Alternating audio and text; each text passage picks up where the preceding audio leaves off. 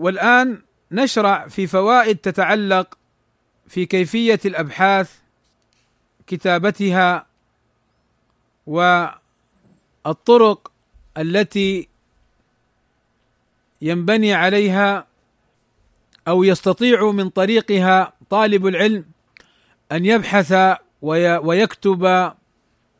فأقول مستعينا بالله قبل الدخول في هذه الفوائد عرف شيخنا الشيخ محمد بن عمر بازمول في كتابه المسمى منهج البحث العلمي وكتابته في علوم الشريعة. عرف المنهج بقوله طريقة جمع المعلومات وترتيبها وتنظيمها للوصول إلى الحقيقة في موضوع ما. بمراعاة الأصول الكلية والمسائل المندرجة تحته. أعيد مرة أخرى تعريف البحث العلمي. قال طريقة جمع المعلومات وترتيبها وتنظيمها للوصول إلى الحقيقة في موضوع ما بمراعاة الأصول الكلية والمسائل المندرجة تحته. ثم شرح هذا التعريف. فقال قولنا طريقة جمع المعلومات يقصد به الأسلوب الذي يتبعه الباحث في جمع المعلومات في الموضوع الذي يريد الوصول فيه إلى الحقيقة. وقولنا وترتيبها وتنظيمها يقصد به ما اصطلح عليه بخطة الموضوع وهو تقسيمه إلى أقسام بحسب الموضوع فقد يقسم إلى أبواب وفصول ومباحث وقد يقسم إلى مقاصد ومطالب وقولنا للوصول إلى الحقيقة في موضوع ما هذا القيد احترز به عن مجرد جمع المعلومات وعرضها فإنه لا يسمى بحثا. وقولنا بمراعاة الأصول الكلية والمسائل المندرجة تحته أي تحت موضوع العلم الذي يندرج فيه البحث إذ لكل علم خصوصيته في مسائله وأصوله. اذا البحث العلمي يتكون من أمور. الأمر الأول أقول معلقا على التعريف البحث العلمي يتكون من أمور. الأمر الأول جمع المعلومات. هذا أمر. الأمر الثاني ترتيب المعلومات وتنظيمها. الأمر الثالث النتيجة من جمع وترتيب هذه المعلومات. أقول مبينا وشارحا ما سبق البحث العلمي يتكون من أمور. الأمر الأول جمع المعلومات. ما معنى جمع المعلومات؟ معناه أن تقرأ مثلا لو كنت تبحث في مسألة تتعلق بالعقيدة أو بالفقه. خلينا نأخذ مثالا طالب علم يجمع الأدلة من الكتاب والسنة ومن آثار السلف ويجمع أقوال العلماء في مسألة تتعلق بالماء الطهور المستعمل. أو مثلا بالماء الطهور متى يتنجس؟ فاذا أنا أقرأ في كتب الفقه في كتاب الطهارة في أبواب المياه وأقسام المياه وأنواعها فأقرأ هذا الباب. لما تمر علي معلومة متعلقة بطهارة الماء وبنجاستها أجمعها. كيف أجمعها؟ هذا سيأتينا إن شاء الله. يعني مثلا مبدئيا أكتبها في ورقة. فأقول قال ابن قدامة في عمدة الفقه وينجس الماء بكذا وكذا وكذا. صفحة عشرين.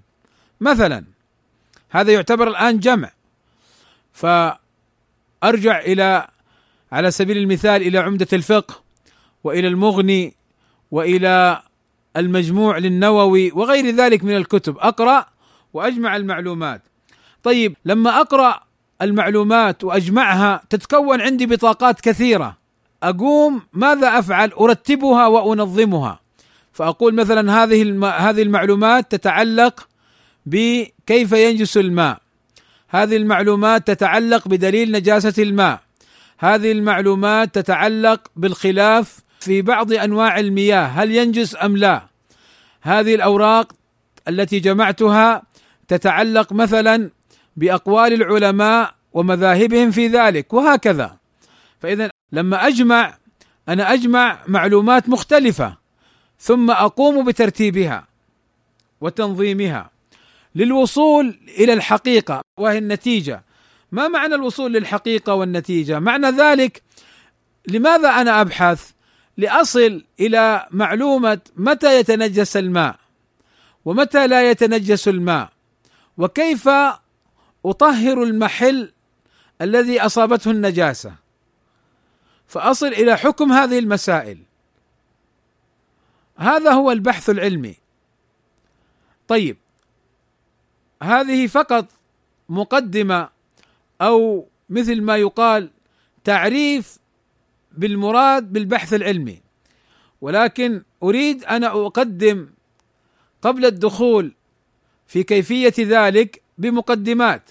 المقدمة الأولى أن على طالب العلم وطالبة العلم استحضار النية بالإخلاص لله عز وجل بأن يكون المراد من البحث والتفتيش والجمع والكتابة المقصود به وجه الله عز وجل لا رياء ولا سمعه ولا لطلب أمر من أمور الدنيا فيستحضر الباحث النية حتى يوفق بإذن الله تعالى.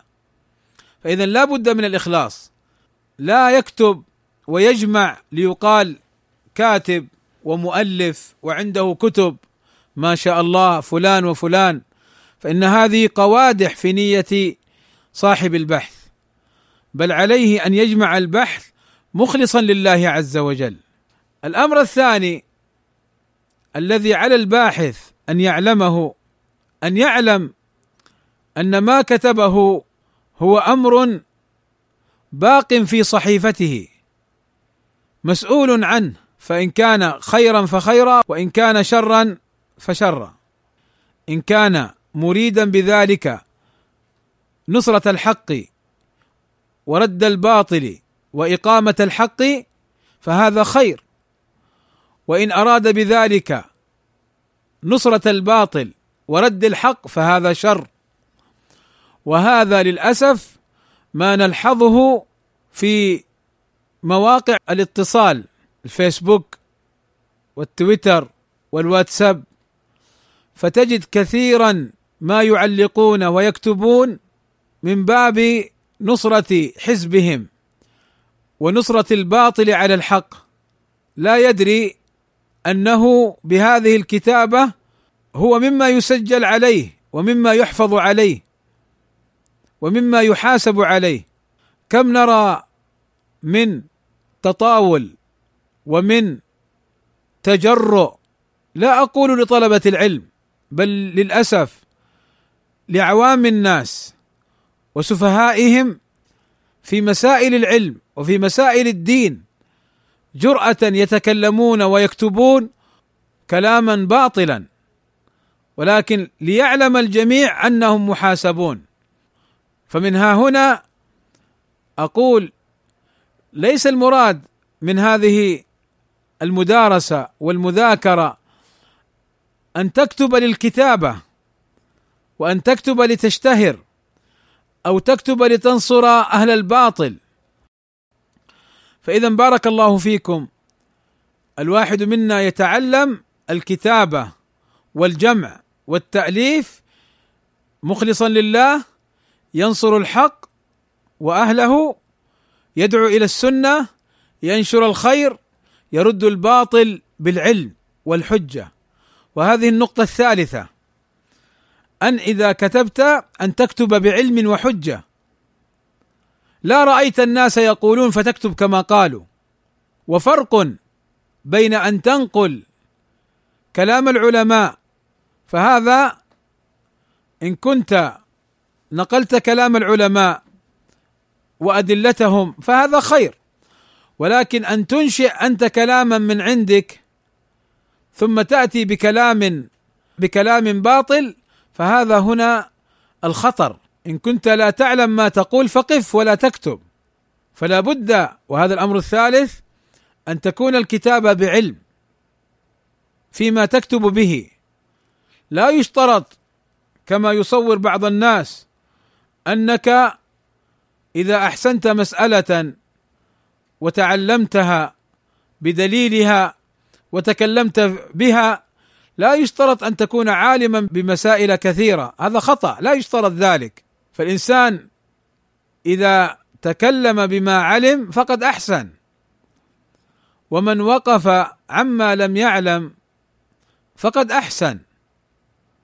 ولكن الذي يقدم بلا علم فقد أساء. وأسوأ منه من يعلم الباطل فينصره على الحق. اذا هذه هذا الأمر الثالث. الأول الإخلاص لله عز وجل في الكتابة.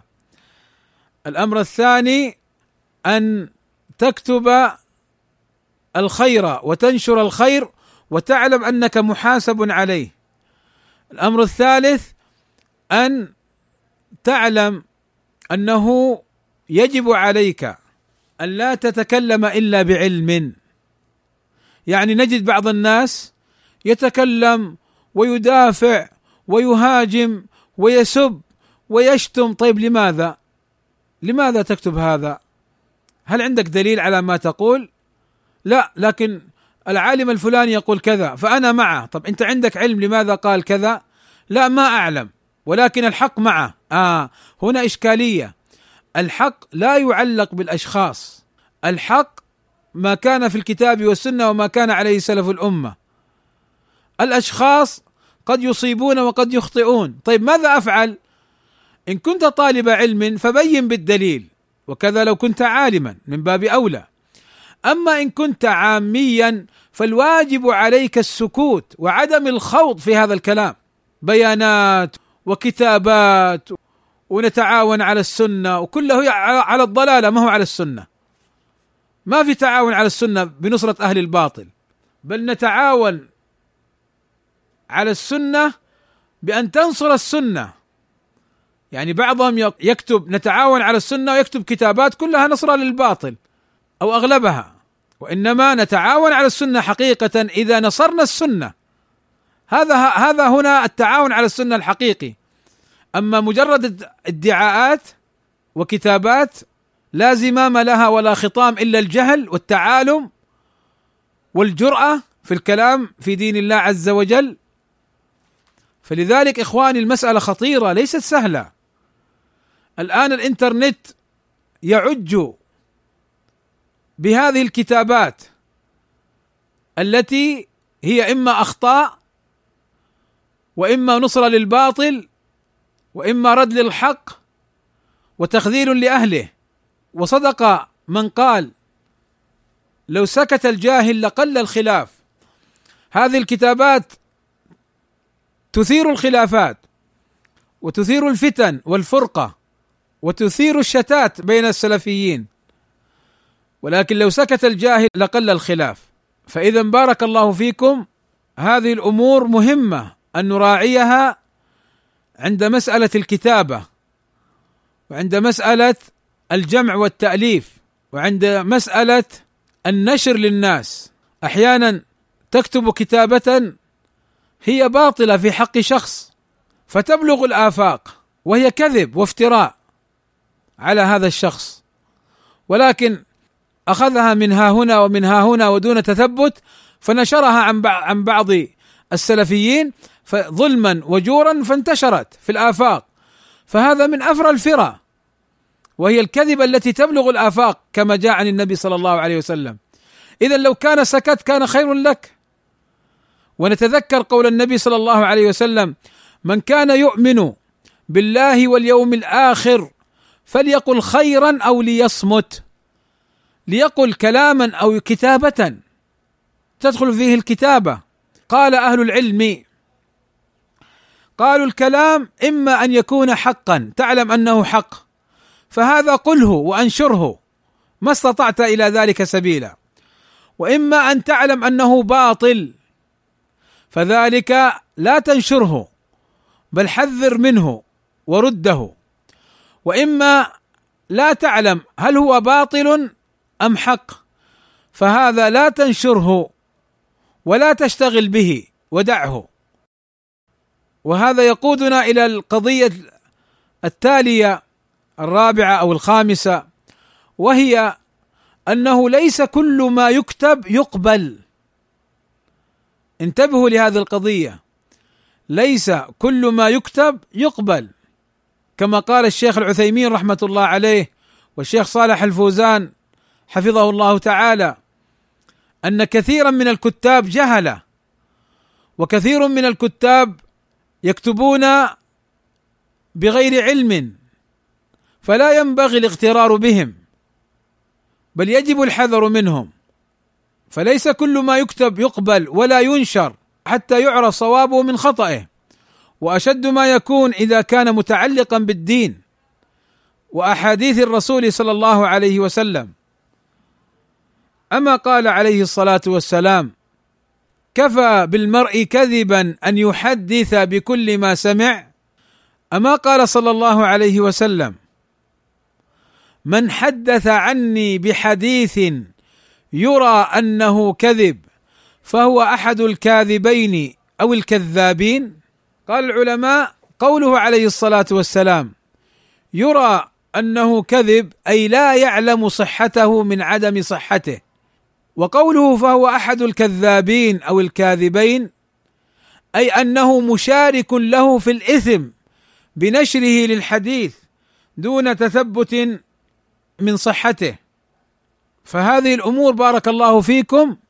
ينبغي ينبغي ينبغي الاهتمام بها والتدقيق فيها. وتأملوا جيدا كلام شيخ الإسلام ابن تيمية رحمه الله تعالى حين قال العلم شيئان إما نقل مصدق يعني من الكتاب والسنة وإما بحث محقق أي عليه الدليل مبرهن عليه ومحتج به. وما سوى ذلك فهذيان يعني كلام لا يعرف مبهرج. فهذيان مزوق. وله كلام في هذا قريب من هذا.